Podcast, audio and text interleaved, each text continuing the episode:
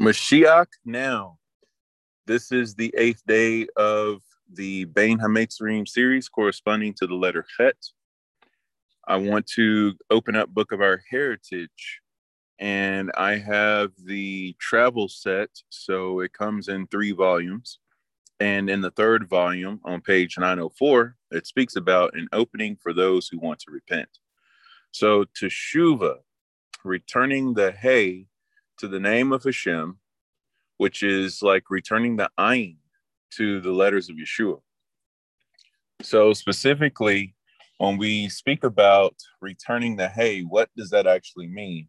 And there's a beautiful teaching of the letters of the Hebrew Aleph Bet that says the hay is open at the bottom for anyone who wishes to fall and drop out. And you drop out of it and you fall through the bottom. It's a wide opening. So there's a wide opening for destruction, disobedience, if you will, rebellion. You're, the door is wide open for that.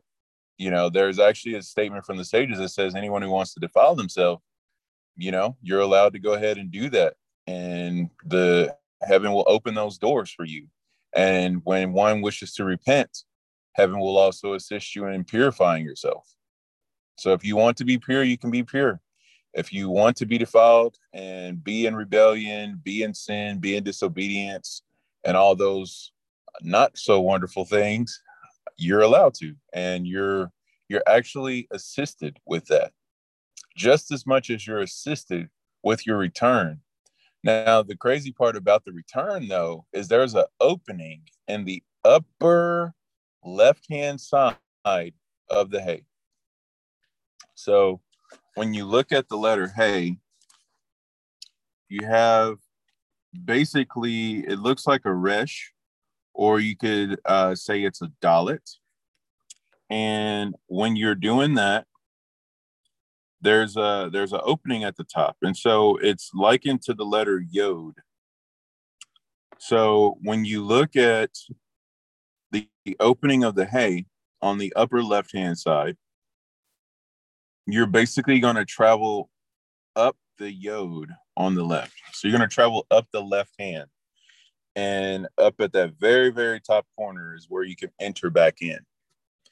The left hand is interesting because the left side in Judaism is known as Gevura, strict judgment, severity, if you will, corresponding to Isaac. And remember everything that we talked about with Isaac being the the one who was bound and the one who is offered up for us. And there's atonement in that. So when you look at the way that you travel back and the way that you return to Hashem is literally through being bound.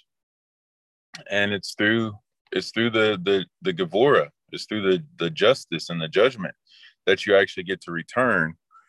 But when you return, it's actually an act of grace. So it's really on the right hand side, which is interesting because you can't have true justice without any love. Because if you, if you like, for instance, if you want to discipline someone, if you do that without love, that typically leads to abuse. But if you really want to hone in your discipline, then you actually have to do it out of a place of love, just like a father would for his own child. So that's a little bit into the letter hey and the opening for those who want to repent.